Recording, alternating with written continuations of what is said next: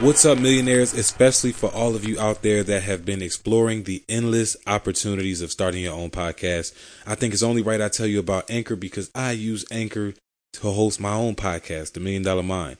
And not just because it's free, like all hosting platforms should be, but Anchor offers unlimited space for content, free distribution on major platforms like your Apple, Spotify, Google, etc free mobile and desktop recording tools. And the best part is you can make money from your podcast with no minimum listenership.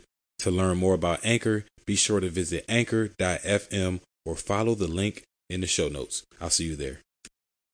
What's going on, millionaires? You're listening to the Million Dollar Mind Podcast, episode 107 on properly funding business growth.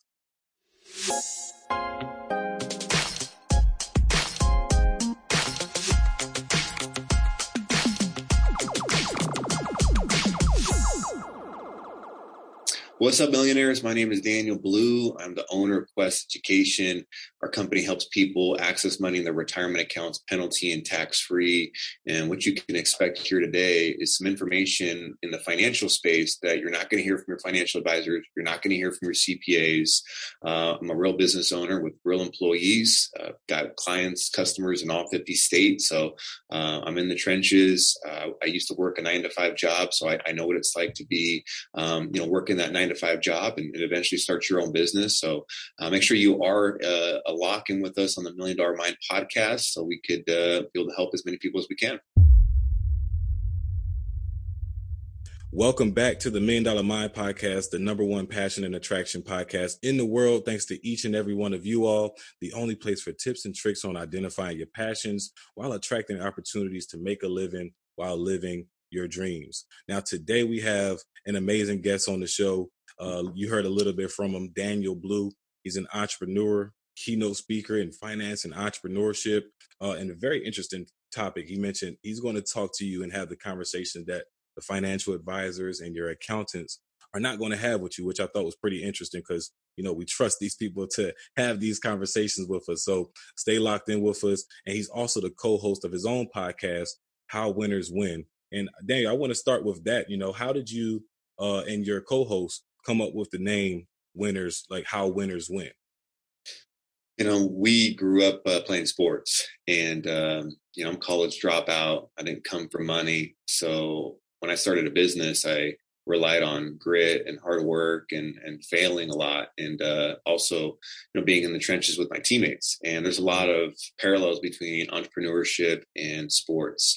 Learning how to win learning how to lose learning how to talk to each other learning how to fight and and uh, you know go through some things in the locker room or maybe you're beefing with somebody but you still got to show up on on the court and play for your teammates for, for your brothers right? Your sisters. So um, there's just a lot of lessons there. And um, you know the company that i own is in the financial space so naturally i wanted to be able to talk about you know things that financial advisors and CPAs are not discussing, as we mentioned. Uh, however, I knew if I just did a podcast that was just about finances, I was going to bore people to death. Um, so instead, uh, wanted to talk about a term that we all can relate to, a term that we all strive for, right? Like you're listening to this podcast right now, you want to win, not lose, right? Um, so winners uh, is something we all strive for. So the podcast is just geared on helping people win in their personal life, their financial life, their business life, um, and just doing what we can to provide some some value to the people that, that tune in. Amazing, I love it, I love it. And um, a term that you mentioned uh, a couple times already, and, I'm familiar with and love using the term myself is in the trenches, right? Um, tell us a little bit about, you know, what was an experience that you've had that has ultimately at least helped mold the Daniel Blue that's sitting us sitting with us here today and talk a little bit more about those experiences of being in the trenches and starting from the ground up. remember I got my first sales team when I was 19 years old. And uh, at, that, at that time, I was working for a company where I wanted to move up. I was setting appointments, then I started closing, and I wanted to run my own team. And uh, I remember going to my manager, like, yo, I'm outperforming the, these other people in, in, in the company. Uh, I want to have my own team. And I felt like I deserved to have a team because I was putting up a lot of numbers. I was making my teammates better. I, I felt like I, I, put in the work and I earned it. And uh, they just looked at me like, dude, you're just 19 years old. Like, what do you know? And uh, I was like, okay, well, how do I get my own team? They're like, recruit, bring your own team. So I ended up at the time, um, I was dating a girl and her brother, I recruited him. Uh, I recruited a couple friends. Next thing you know, I got four setters and I'm closing the deals. And we're all 18, 19 years old. And everyone was just laughing at us. Um, I was working for a company where everyone else is 30, 40 years old, right? 50 years old. So they're like, man, this ain't going to work. And we put up money every week, man. We got in early, we stayed late. And, um, you know, that's part of business. That's part of you got you got to earn it, right? A lot of people, you know, at that time I was young and dumb. I felt entitled. I felt like I deserved it. But you know, if I was my manager at that time, I would have gave me the same instructions. Like, dude, you want it? Like, you need to earn it. Like, it's just not going to be handed to you. And uh, that's that's life, right? That's business. That's and everything, right?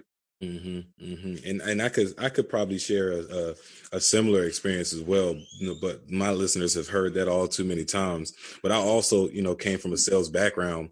But unlike you, I didn't I didn't stumble into sales until well after I graduated college. I was probably 25, 24. Um, and that's really what propelled my growth as far as learning business and sales, obviously, and just relationships and things like that. With you starting sales at at the age of 19 do you feel do you feel like that is what really kind of opens your mind to entrepreneurship as a whole? Or would you advise that others would get into sales as far as just learning about business in, in general? 100% that taught me how to deal with rejection. That taught me how to deal with failure. Mm-hmm. And when you get into business, you are going to make a ton of mistakes. You're going to think about quitting 536 times. You're going to doubt yourself. You're going to wonder if you made the right decision. You're going to worry about the money in your bank account. You're going to worry about maxed out credit cards. Um, I mean, that, that's real life. And then once you start getting employees, you're going to have to pay other people first. You're going to have to pay other expenses before you get paid. You get you eat last. Uh, and and sales, especially when I was in sales, it was cold calling, right? It was dealing with a lot of um, elbow grease, a lot of dialing and smiling, and a lot of dealing with rejection and people hanging up on me and people not moving forward after I spent an hour going through the pitch, right? But that's that's life. Like you you have to earn it. You have to put in the work, and it you know a lot of times you have a Monday, Tuesday, Wednesday, Thursday, and you don't get anything.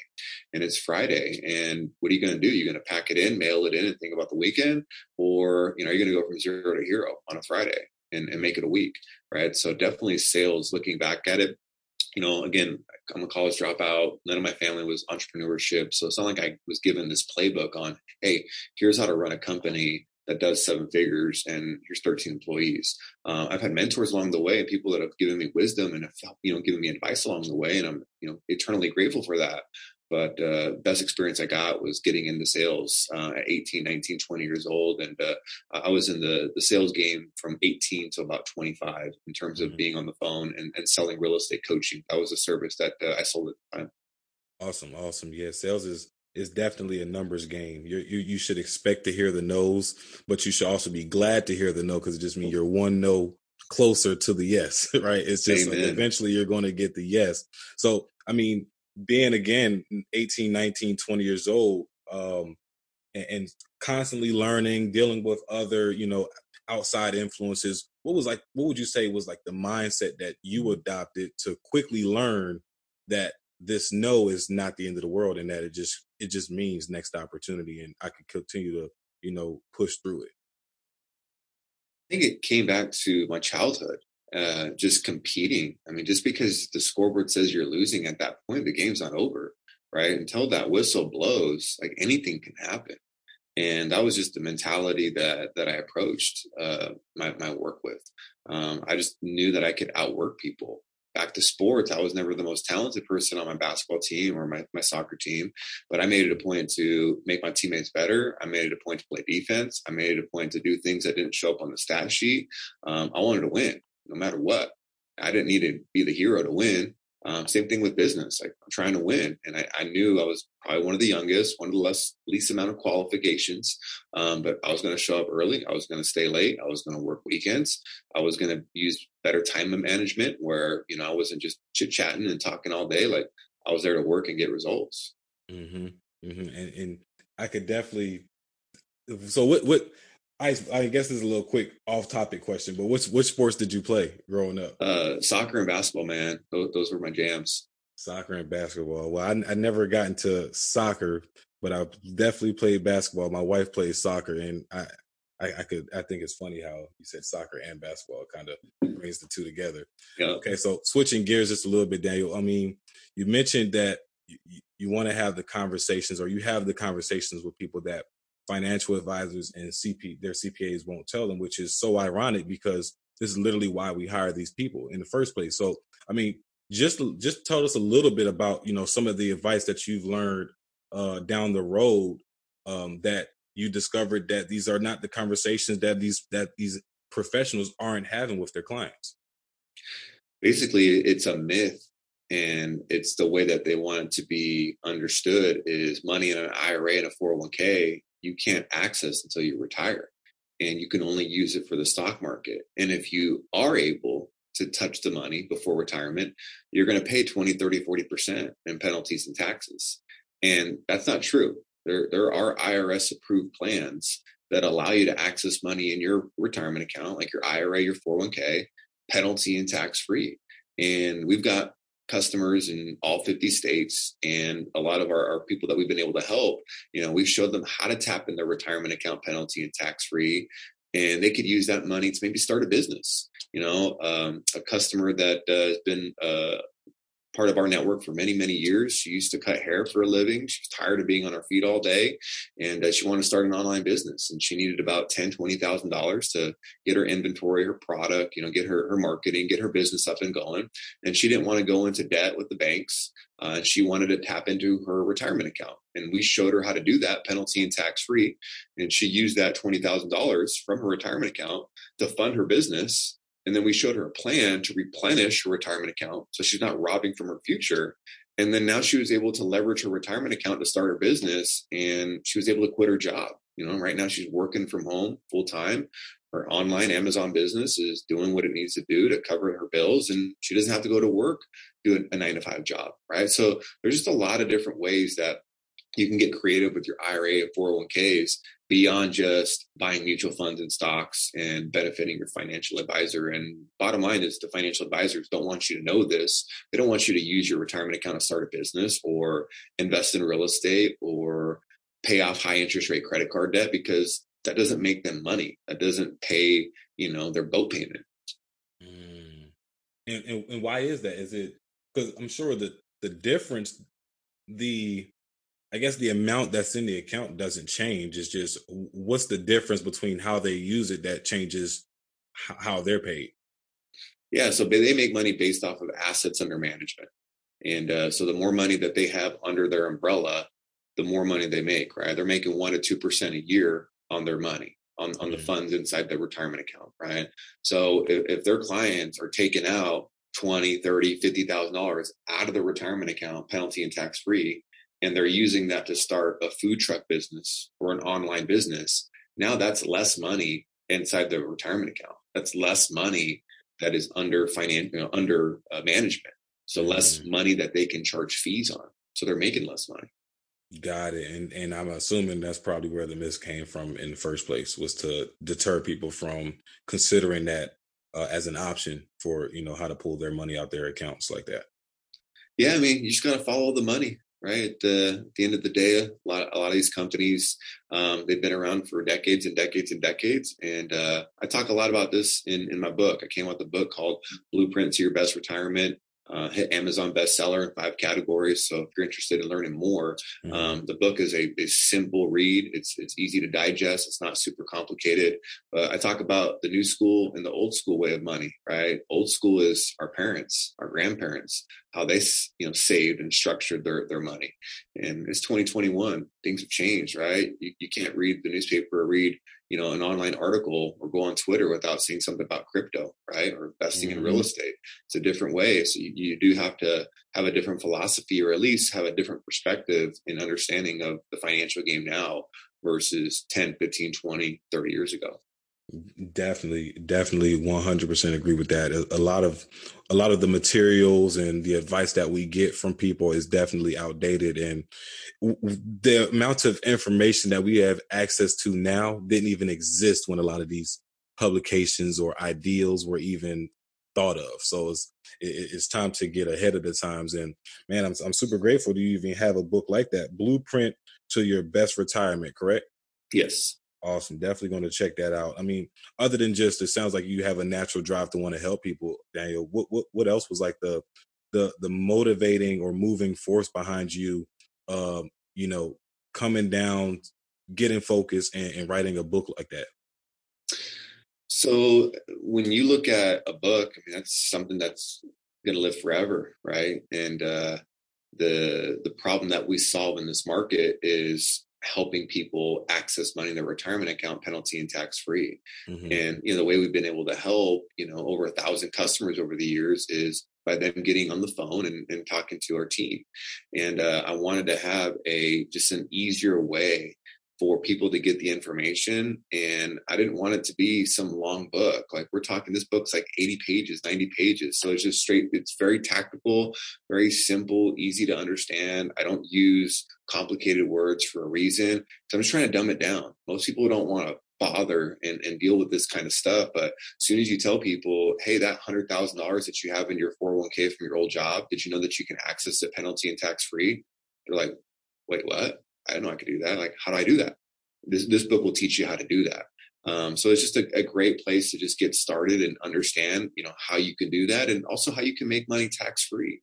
Um, so just to answer your question, you know, I, I wanted to have a piece of information that someone could have, you know, at their disposal. And, uh, you know, it's, it's really cheap to, like you said, information is free, very cheap these days.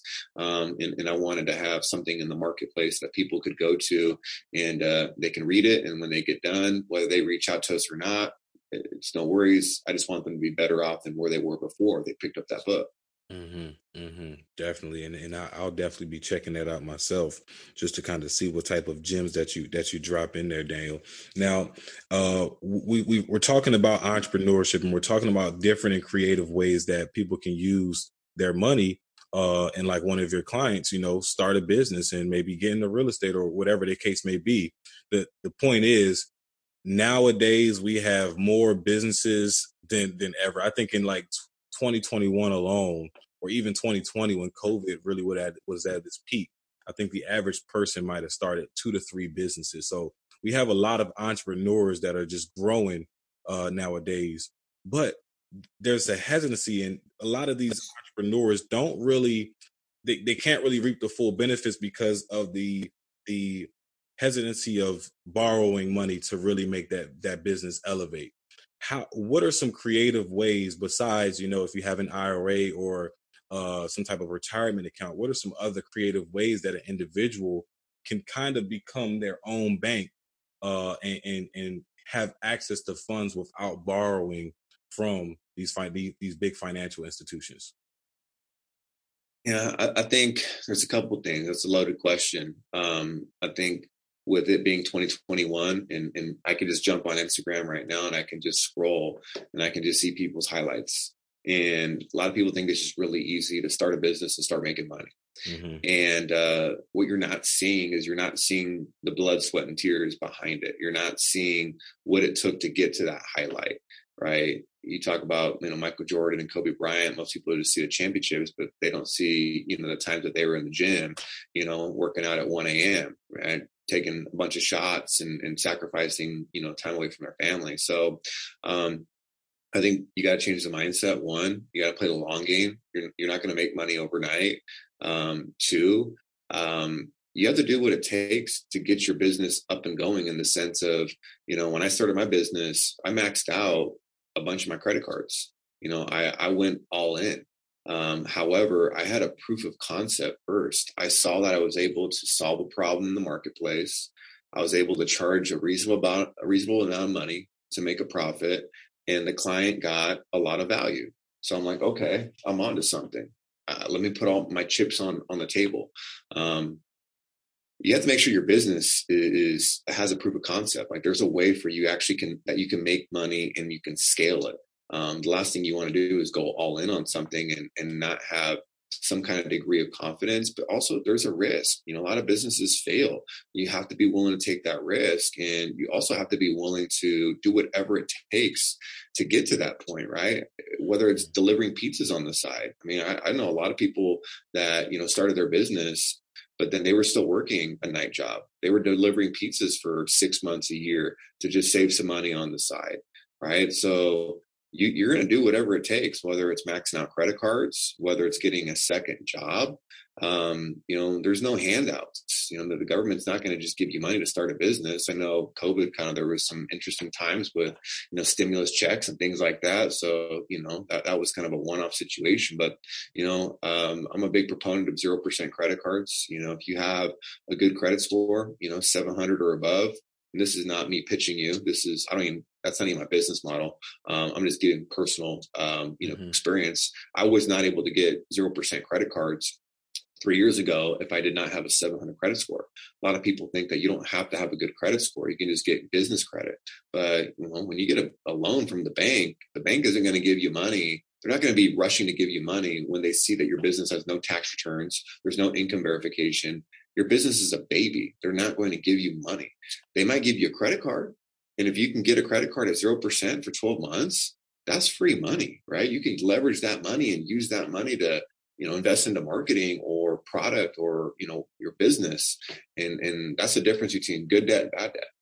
Mm-hmm. Definitely the difference between good debt and, and, and, bad debt. Now, as far as the proof of concept is concerned, Daniel, uh, what what are some ways that because a person can think that oh yeah i have this business idea and they're emotionally tied to it and they're like oh it's got to work. This is something that but how do you actually prove that you're bit like what are some ways that you can test out that proof of concept i guess is what i'm asking? I mean get the ball in the hoop right? Like get get the sale done see mm-hmm. the result get the testimonial right? If your product or service is is out there and it's real you know test it out make a post on on facebook you know talk to your friends and family you know maybe give it at a discount or you know work with someone for free and be honest like yo i'm starting this new business i'm not going to charge you anything reason why is because i need to make sure that this works and, and I, I believe it can work However, I'm just being real with you. It's brand new. It's beta test, but you know you're shooting them straight, right? And and, and let's just say you get them to to uh, the finish line, and and you get them the result that you told them that you were going to get. Now you have someone that's stoked. They'll give you a testimonial. Now you're like, okay, what I gave them produced X. I could charge Y, and the mm-hmm. client is still going to make you know uh, a gain or have a good result or be happy they're happy. I'm happy. Business makes money. This is a freaking win-win all the way around. Like, let's go. Great point. I think it goes back to what you said earlier too. Was get in the trenches. Like you really have to. You just can't expect that. Oh, I have this idea. I'm just going to start marketing it and try and get people to sell it for me. Like you should probably be the main person doing these things in the beginning so you can see what works, what doesn't work, uh, even building out scripts. That's how I even learned how to build out scripts with just playing with words and sending it out to people. And then I'll say, okay, that worked. This didn't. Copy and paste that, and that's how I had scripts kind of built out.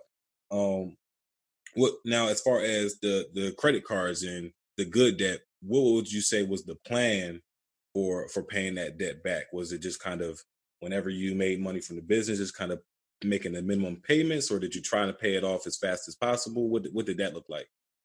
Um, and, and that, that's where having good forecasting comes into play and, and budgeting, right? Because that zero percent eventually is going to end, right? So how long do you get zero percent? Is it twelve months? Is it eighteen months? Once the zero percent ends, you know what does it go to as far as the interest rate after that, right? So everyone's situation is going to be a little bit different. You don't want to get caught holding the bag where you have a bunch of debt on that zero percent card and that zero percent jumped to twenty percent, right? And and you were just making the minimum payment along the way, and that was it. So you know you definitely want to to to plan right and just know what kind of income you have coming in next month next quarter you know what kind of expenses you have coming in um, it's just good to, to to be good with your numbers and just be able to forecast and, and budget accordingly. Got it. No that that makes a ton of sense and now the question is for a, a total beginner that's listening to this and, and they're hearing all the great things and all the great ideas we have such as a proof of concept you know trying to find ways to get some good debt what would you say are some baby steps that they should take after having a proof of concept to now wanting to fully invest into their business, what are some baby steps a person should take in between there? um, like you just said, they, they need to be willing to, to get in the trenches and, and start selling. Uh, why I'm a big proponent of, you know, having some sales background. Um, my business is three years old these days. I'm, I'm not really on the front lines a whole lot anymore. Uh, I've got 13 employees. My business can, can run without me, so to speak. I'm doing my best to not be a cog uh, or in the sense of not holding the business back from from moving forward. Um, you know, I, I don't want to be uh, in, in, the middle where the business can't move forward without me. Um, but in the very beginning, I was taking sales calls. Right, I was on the phone all day long. You know, I was in the trenches um, for most of the day. Um, and, and, you have to be willing to do that. You know, you have to be willing to do the, these calls. You know, the, the campaigns, the outreach. Um, I mean, you you can wing um, you can wing it and, and, and still get some results going. Um, so, you know, first phase of a business is you're just winging it. You're, you're selling everyone, you're selling anyone you can, right? If they have a heartbeat, you're like, yo, I want, I, I want to make a sale. You know, the business needs money, you know, but then once you figure out who your ideal client is, you're like, yeah, doesn't make sense to onboard that client and sell them something because it's just the ROI doesn't make sense. You know, we're spending more on fulfillment and service and, and we're not making money long term. So then you start to figure out like who's your ideal client and, and who you want to attract. Um, you know, and then after that, it's it's systems, it's it's processes, it's it's scaling, it's hiring you know people in your operations, hiring someone for your marketing department, hiring another sales department or uh, another salesperson, uh, hiring some assistants, right? But that first phase is you're you're everything. You're the CEO, COO, you know, human resources, sales manager, uh, marketing manager. You're you're everything. However, you know, you have to put some processes in place to eventually start removing you from some of these other areas, so you actually can go on a vacation and enjoy your time without having to check your phone every 20 mm-hmm. minutes. You know. Mm-hmm. Definitely, and and what I what I picked up from that day was is if you're just starting a business and you're looking for those baby steps, either you get into a sales role or you pick up as many sales books as possible and you learn how to sell. It's pretty yeah. much the first baby step that you could take. Yeah. Coolio, coolio. Now, what what would you say was a definitive moment for you that really changed, you know, your habits and and engage in the line of work that you're in now? Um, so part of my story is I got addicted to OxyContin at 18. So when I was 18 years, I'm 32 years old now. When I was 18, um, I got a girl pregnant. Uh, I got addicted to OxyContin and I dropped out of college. So 18 was an interesting year in my life, right? Um, you know, I've been clean now for almost 12 years. So I was addicted to OxyContin for two years of my life. Mm-hmm. Um, didn't see my daughter at the hospital when she was born because I was too busy getting high off OxyContin. Um, so I, I, made a lot of mistakes in, in, my younger days. I'm not perfect. I still make mistakes. However, that, that taught me a lot. You know, overcoming addiction taught me that I'm in control, that I'm a product of my choices. And ultimately, I control my future and I can't be a victim. You know, things happen for us and not to us. So, you know, having that kind of mindset you know, help prepare me for business and also financially being smarter with my money. Um, you know, I made a lot of financial mistakes in my younger years, not having a savings and investing plan, not worrying about or caring about or investing in my credit um, you know and uh, failure is the best teacher right? So you know we all have failures and adversity and we all have our, our sad story so to speak right? Like maybe you're a product of a divorce or you were abused or you know you just got handed a, a shitty deck of, of cards right? We all have a sad story but you can either use that as an excuse to just keep doing what you've always been doing and, and never take a risk and never take a chance and never do something different. Or you can use it as a, a moment of, okay, you know, it's getting real. I messed up, or this is my sad story, but you use it as motivation, as drive to help you get better discipline, to get better results. So, you know, my, my past has definitely fueled me. Um, you know, there's some things I regret from from my early years. However, I know it helped shape me who I am today, and and I wouldn't have changed it. I won't change it for anything. Yeah, yeah, and, and is I'm definitely you know glad to see, or even inspired to see that you the, the person that you've become through those experiences. And I'm a firm believer as well as things happen for a reason. And maybe there were some some activities or habits that you had prior to that that uh, was leading you down a path, and you had to go through that so that you can initially see, oh wow, let me start these habits now. Let me start these activities. Let me start learning this thing. So, uh, like I said, glad to see that uh, something great has came from, like you said, that sad story because we do all have one. Um, what will be a mindset? And this is just some the, some context for for our, our listeners out there. What would be so the mindset that one should adopt to achieve a level of financial independence that we spoke of earlier uh, in in this conversation? Hmm. I think one is what what's your definition of financial independence, right? Like mm-hmm. everyone has something different, and and you need to get very clear on on what that is. Um, you know, for me, my my financial independence is is time independence. It's time freedom. I love financial freedom. I love to be able to do the things I want to do financially. However, I'm seeking time freedom. You know, I, I want to be able to go on a vacation for two weeks and uh, not have to worry about checking my emails or checking my missed calls because my team is handling it. Money is coming in the business bank account without me being involved, right? Um, that that's where I'm at, you know, and I want to get it to the point where, you know, I can remove myself and I don't have to be involved in the day to day operations um, and, and, I'm training in that in that direction. My business is only three years old, so I still have a, a long way to go. So um, maybe you're not a business owner right now. Maybe you know you're a high performing employee making good good money.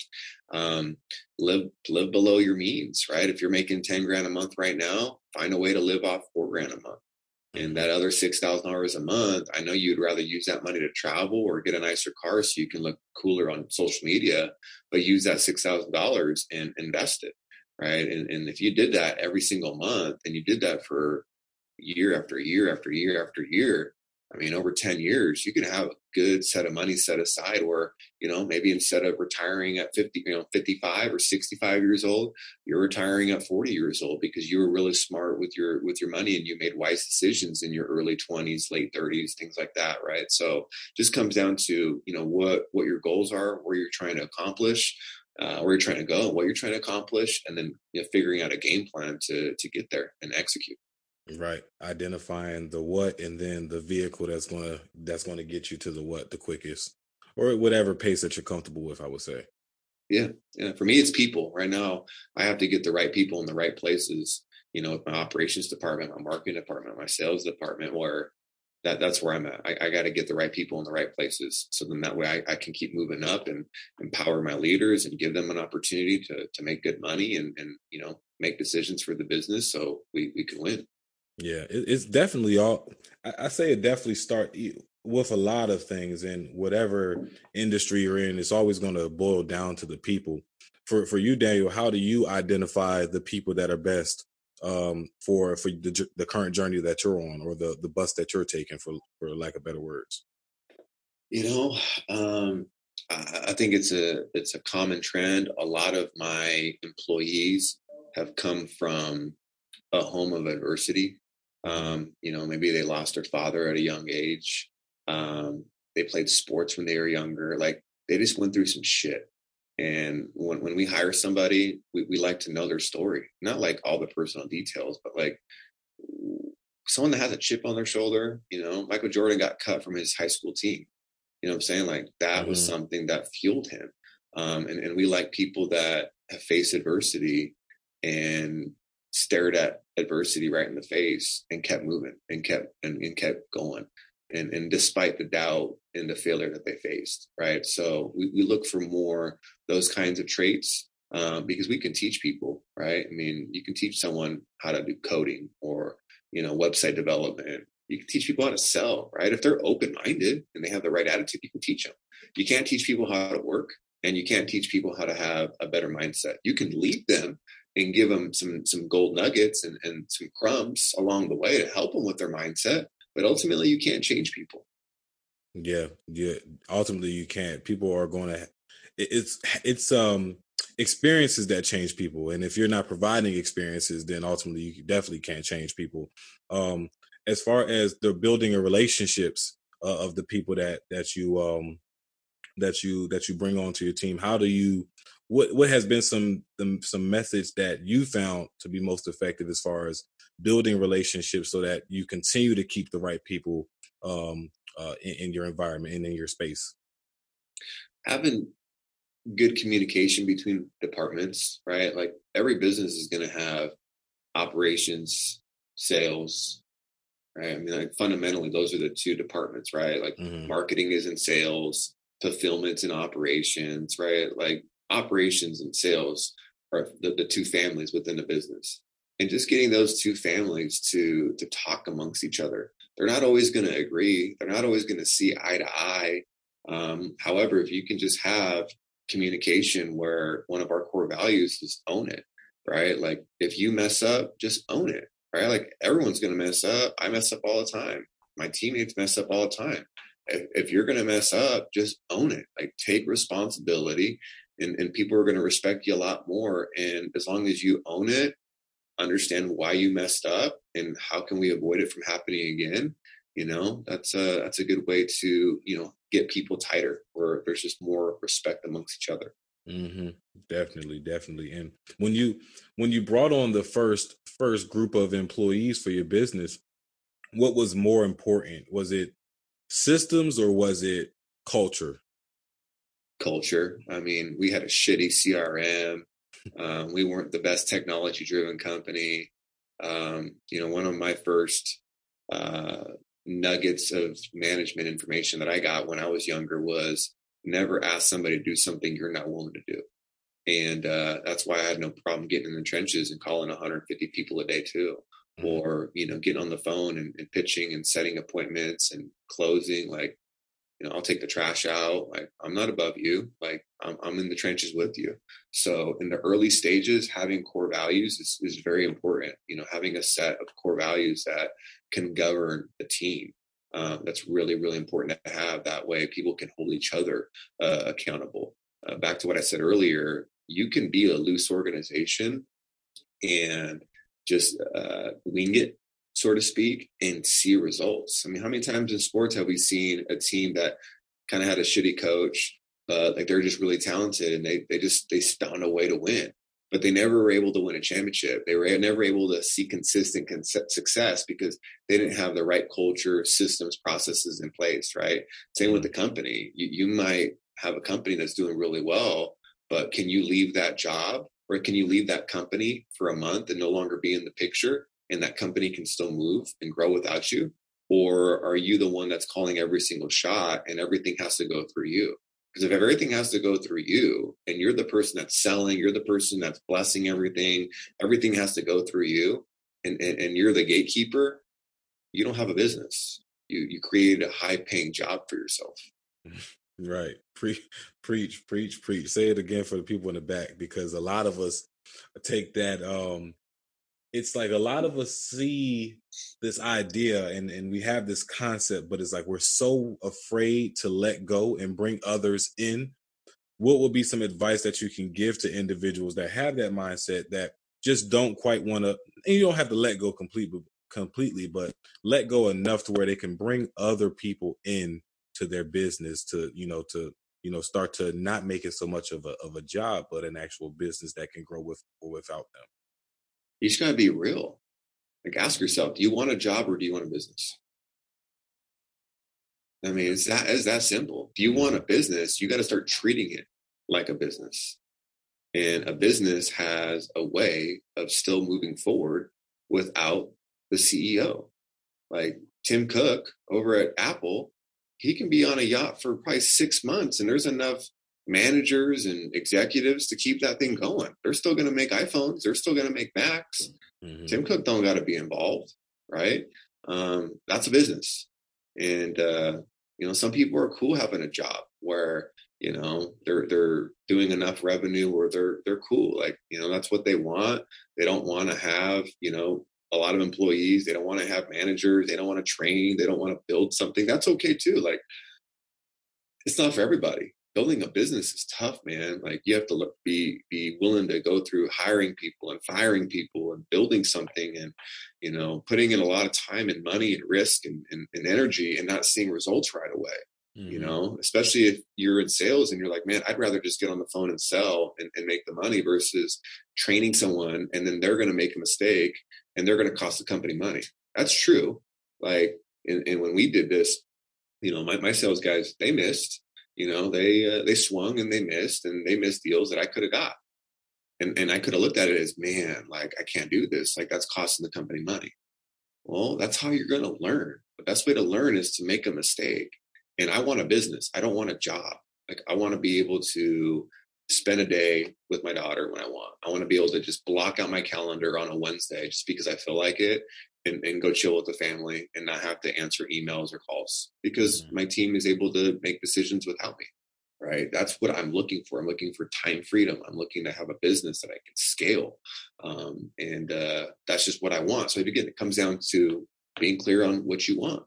But if you're struggling on uh, you know letting go and uh, you want to be in control and you don't want to have people make mistakes i get that i felt that way just ask yourself do you want a business or do you want a job because you can't have a business without going through some of those trials in terms of letting go having mistakes done and things like that yeah, yeah, and it and once you do identify that moment, okay, I'm ready to start bringing more people in. Then you run into the problem where you you, you go crazy and you bring too many people in. So, uh, for you, um, how, when when do you identify that you may be growing or trying to expand too fast to where now you have a, a lot of people, but not a like not enough work for the people to do or just not enough income to sustain the amount of people that you brought in? Yeah i mean and, and that's why you have to have a pulse on your finances and, and knowing what you have in accounts receivable and accounts payable and you know just knowing what you have coming up for for the quarter right? Like every business is pretty similar. Like you have leads that come in you have income that comes in and you have expenses that go out. Like what does that look like every quarter right? And you can take a look at that and just know like it's almost like you're you're kind of pulling strings right? Like ultimately you have to make sure that you don't overwhelm your operations your your your processing your fulfillment department because if you overwhelm that department now you're going to have customers that are you know complaining about your shitty service because there's too many clients and not enough fulfillment in your fulfillment team right? So you have to have a very strong manager in your operations department that is not afraid to speak their mind you know that is not afraid to tell the boss like yo you're messing up you're not giving us enough help there's going to be complaints. And you have to be willing to listen to that and invest into that department to make sure that you're providing your your your client a world class experience. Because if you got shitty you know, reviews with your clients like you're going to go out of business pretty quick or you're just not going to get enough business because you know people just google you right? So like reviews are everything and, and how a customer feels is everything. So you have to have your eye there. And you got to be in tune with the marketing department the sales department how many leads you got coming in what campaigns you got going out you know how, many agents are, are on the phones or in the field you know what's their workload looking like? Are, are they able to manage those leads? Is there too many leads? Is there not enough leads? Oh okay there's not enough leads? All right marketing department like what's up with these campaigns? Like you got to hold people accountable. You know, mm-hmm. you, you, have to set benchmarks. Every company should have. Hey, this is how many leads that we're looking to, um, you know, obtain every single month. You know, this is our closing percentage. This is how many clients we want to onboard every month. Um, and just have KPIs, just have targets every single month and have something to shoot for. And if you're not seeing those results, look in the mirror and ask why, you know, and, and, and kind of figure out where is the leak within the business. Mm-hmm. Definitely, definitely agree 100% it, it goes back to what we were talking about a little bit earlier too it was just people uh, those relationships holding people accountable. Communication is always about you know how well you can communicate with people and then just be transparent with what the goals are. You mentioned core values. All these things kind of goes back into people uh, and successfully being able to communicate with people ultimately determines the success that you can have and how successful you can be with you know removing yourself so that you have that time freedom that we're speaking about. Now for the for the business owners that are managing their business out of their checking accounts is there like are there dangers to that? What are some methods or some things that we should be wary of? Should uh should that stop? Do you recommend that you automatically get some separate accounts to like what are the dangers if there are any of being a business uh, an entrepreneur and doing everything solely out of your checking account? Because you mentioned you need accounts receivable uh, receivables and even your expense for uh, accounts as well yeah so i'm, I'm not a cpa by any means um, mm-hmm. however um, i just know your your accountant your cpa one if you're a business owner and you're doing your own taxes um, I, I, don't think that's a great move um, you know, that, that's just like, you know, you uh, trying to sell a house and you're trying to be like a real, realtor or, you know, you're, you're dealing with something in the court system and you're trying to represent yourself, right? There's a reason why there's lawyers. There's a reason why there's uh, CPAs. Um, there's a really reason why there's realtors, right? Like let the professionals do their job. Uh, it's crazy, man. Sometimes I talk to people that you know are in business and you know they're using TurboTax to do their taxes, they're doing their taxes on their own. And there's so many rules within the tax game. The tax code is always changing, and business owners get a lot of write-offs, a lot of deductions that you might not even know about. So I always tell people, like, I highly recommend, you know, using a professional, uh, like a CPA accountant, right? Um, but I just know personally, you know, uh, I have my own bank account, Daniel Blue, a personal bank account. I use that for things I can't write off, right? Like this morning I went to the store, I needed bananas and nectarines. I didn't use my business credit card or bank account, right? Like my CPA, my CFO would yell at me. I use Daniel Blue personal bank account, right? I can't write that off. Um, but if I'm going on uh, a trip out of state and like I'm going to go speak or I'm going to an event, um, I'm going to use my business credit card, right? Like that is a expense, right? So like business expenses, a business bank account, for example, I'm going to treat that way different than a personal bank account. And then when you do your taxes every year, everything is separate, right? Now you can just print out your transactions, send it to your CPA, and, and then you guys do what you do as far as itemizing everything and tallying everything up and what can get right off, you know, being written off and what can't get written off, things like that. Got it. That's a that's a great point. Great point, and um, I'm glad that you shared that, Daniel. Um, so switching gears, and again, Daniel, I appreciate the time that you're sharing with us, and we're going to be wrapping this up uh, fairly shortly. Um, but as we talk about passions, because that's what the Million Dollar Mind is essentially about, is just passion identification and, and really honing in on attracting opportunities to live out those passions of course you're not passionate about every single thing that it took to for you to build out your business but in the industry that you're in, where did you find your passion in what you're currently doing? Uh, see, how I look at it is I look at passion and purpose completely different. I am not passionate about 401ks and IRAs. Like, I don't wake up every morning, I'm like, oh my gosh, I can't wait to read about 401ks and IRAs today maybe there's a new rule or a new law that changed. Obviously, I need to keep up to date with that because that's in my business. So I'm going to read the Wall Street Journal. I'm going to read other publications. I'm going to do my best to keep on tabs, right? But like, if I'm being real, I'm not passionate about what I do.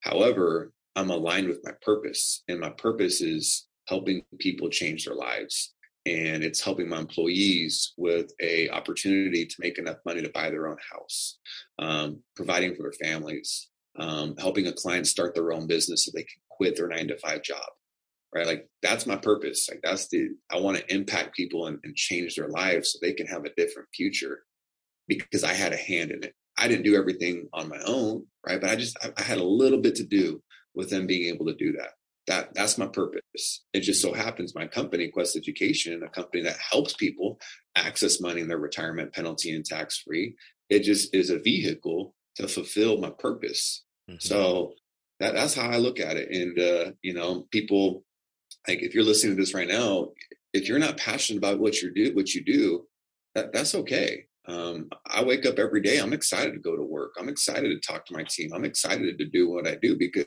it fills with my purpose. Um, my passion is sports. My passion is is fitness. Like that. That's my passion. Like I want to get to a point one day. I'm 32 years old. I'd love to be when I'm 40. I'd love to have a business that has to do with sports. Maybe it's, you know, coaching underprivileged kids, right? Like that would be a double whammy. That's my passion and my purpose, right? I'm mm-hmm. passionate about sports and I'm changing someone's life. That that's where I'm, I try, I'm trying to get to. However, I got to be willing to eat shit for a while to get to that point. I'm only 32, right? So I got to put in the work to get there. So don't be don't be discouraged if right now what you're doing it's not your passion. Um, just make sure it's aligned with your purpose. And uh, as long as you have the purpose aligned, you'll have fulfillment. You're not going to wake up Monday morning and you're like, shit, I got to do that again. Or you're not going to get to Friday and you're like, oh my gosh, hell yeah, it's the weekend. I can't wait to just, you know, blow everything off and watch Netflix all day and be unproductive. Right. Um, you know, that, that's how you can get to that point as long as you have your your purpose cup filled up. Got it. Well said. Well said. Um, so Daniel, we're we're um getting ready to switch gears just a little bit. This is like the um the three quarter mark where we're going to head into rapid fire, and I like this part because this is just a time for us to kind of just uh lighten up a little bit, lighten up the mood. And I got five random questions for you, and it's not intended for you to overthink or anything like that. Just hit us with the first thing that comes to mind. Okay. Let's do it. Awesome, awesome. So if you could be invisible for one day, where would you go or what would you do? Hmm. Man, I would uh probably somewhere some something to do with politics, man. I don't care if you vote left, right, they're all crooked. They all probably get together at the bar on Wednesday nights and just like just laughing, just watching the news and just laughing at us, how they're just pitting us against each other. They're all homies crooked asses. So just to just to see what they talk about. Oh man, Dale, I love that one. And I, I did it. I did an episode um, a couple weeks ago called "Red Ants versus Black Ants," which was kind of like there's these people like shaking this bottle. I, I, don't know if you know this, but like red ants and black ants don't fight unless they're like put in this environment that that's chaotic. Then they'll start yeah. to try and kill each other. Uh, and what you just said, kind of, that's what it reminded me of. There's always somebody or something trying to pit us against each other for no apparent reason. There's always someone versus someone else. Yeah. Awesome. Well, uh, space versus the ocean. Would you rather get lost at space or lost at sea? Man, probably, probably space. The ocean's crazy, man. You don't know how far down it goes under. You don't know what lives under there. Like to me, that's just it's such a mysterious place. Obviously, I don't know everything about space, but to me, man, like you don't want to mess with with the ocean, bro. You don't want to mess with Mother Nature. That, that water is dangerous, man. You never you don't know what's down there. Yeah, for me, I, I agree, and for me, it's the idea that space. You know, we don't we hear about all the species that are like they find every single day in, in the yeah. ocean. We don't hear too much about new species that they find yeah. in outer space. So I could take the the loneliness of space. I'm with you on that one. All right, if you're on a 16 hour plane ride, who would you want to be stuck uh, next to for 16 hours? Man, um, probably Winston Churchill. Um, he's he's a gangster man. He was he was getting ganged up by the Nazis back in back in the day, and uh, you know him, him being able to lead that country during such a crazy time, and uh, you know they were really close to getting getting taken over by Hitler. Mm. So I, would love to hear just kind of what was going through his mind and uh, how he dealt with the stress and um, so yeah. Okay, good one. If you had um, a choice to eat one food every single day, what would it be? Right, sushi. Sushi. Yeah, I love some sushi. I'm yeah. with you on that one. All right, and the, and the last one is if you're home, uh, if you had to pick one color to put in your home, what would it be? Like, oh, like literally all that. My last name's Blue, bro. So what you think? Blue Home. okay. We got the Blue Home for Daniel Blue. I love yep. it. Yep. All right. Well, that that wraps up our, our rapid fire section, Daniel. Um, with these closing questions, I ask this question um, every single uh, time I have a guest because you know season three is all about just identifying things that you know we're passionate about and that we love. So for you, how would you define what self love is for you? Doing what you say you're going to do. You know, it's hard to love yourself when you're a liar. It's hard mm-hmm. to love mm-hmm. yourself when you look in the mirror and you just, you know, like like my uh 16, 17 year old nephew, they, they use the word cap a lot. It's, it's hard to have self love if you're just a capping left and right. If you're just lying to mm-hmm. yourself, you say you're going to go to the gym, but you sleep in. You say you're going to reach out to that certain person, but you don't do it. You say you're going to start that project, but you put off to the side. You say you're going to do this, but you just, you know, don't do it for whatever excuse you have. Like it's hard to love yourself if you just aren't doing what you say you're going to do. And, and, if you make promises, if you make commitments and, and, you follow through with them, you build confidence, you build self worth, and, and you actually start to like love the person that you know that, that you are and who you're looking at in the mirror. Mm-hmm. I'm I'm I'm air snapping underneath this table right now, Daniel. What you, what you said there is huge. And even for those who struggle with that, I would even give them some advice of even telling someone else. Don't keep it inside because if you're if you're lying to yourself, maybe it's a little bit harder to lie to someone else. If if you say you're going to go to the gym, tell like five people so they can hold you accountable to that. Yeah, for sure. All right. What would be um let's say you're you're you're, you're walking down the street and you just happen to see 18 year old Daniel Blue Daniel Blue. What would be some uh, advice that you would give to your 18 year old self? Man, just make sure you fail, fail a lot. You know, make sure that you make mistakes and uh, you you learn from those mistakes and you do your best to not be emotional and and make decisions off of facts, make decisions off of logic. You know, I've made a lot of bad decisions off of emotion. Um, and when we make mistakes, a lot of times we can have even more emotions. But if you can just look at things objectively, um, just tell myself to to just make sure that it's okay to fail. Don't get too down. Don't get too high on yourself because you're going to keep failing. But uh, that's that's how winners win. You you got to keep failing. Got to keep failing. For every every fail is like a it's like the steps. Like you you fail one and you put a block down that kind of you can step on to kind of get you a little bit higher. Awesome.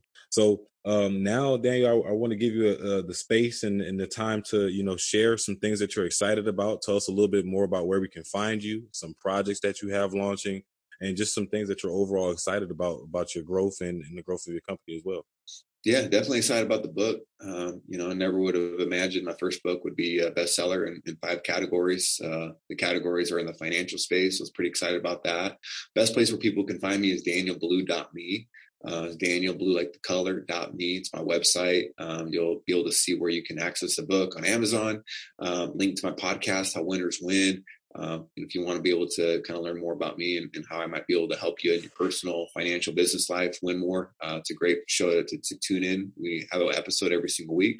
Um, it also has on my website access to my course. Uh, I have a course called The Quest Way: How to Make Money Tax Free. Uh, so for those interested in learning how to make money tax free and, and, and, how to have more control over retirement accounts, that course is a good way to get started. Um, and then if you have a 401k from an old job or an IRA and, and the thought of accessing that money penalty and tax free intrigued you, um, there's a link on my website to Quest Education, my company's uh, website. You can head over there, fill in some basic information. Someone from my team will reach out to you and see if uh, we're a good fit for each other. And then all of my social media links uh, are on the website as well. Uh, I'm pretty active on Instagram and uh, and Facebook as well. Awesome, awesome. And I'll make sure I make that information accessible in the show notes as well, Daniel, and to all of our millionaires out there that are listening too. Well, Daniel, I just want to say thank you again for, for your time. It's been a pleasure you know, having you. And I just, I'm just super appreciative of the gems that you not only dropped on, on me, but to the, to the audience that'll be listening to this as well. So I want to say thank you to you. And as always, I want to say thanks to my millionaires out there. I'm super thankful to have you all a part of the show week in and week out.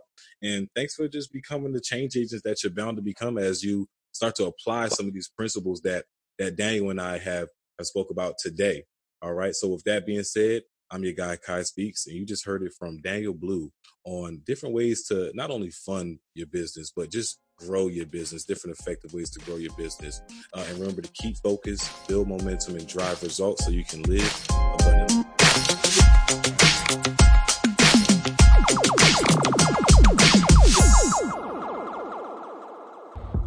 Hey guys. So thanks to you all, the Million Dollar Mind podcast has went global the number one passion and attraction podcast in the world right now, with huge support from the UK, Ireland, France, Belgium, Tanzania, and of course the United States. With this accomplishment, we are getting bigger and better than ever. Now that said, we are soon incorporating video production and YouTube platform to the show so you guys can witness the podcast in full effect.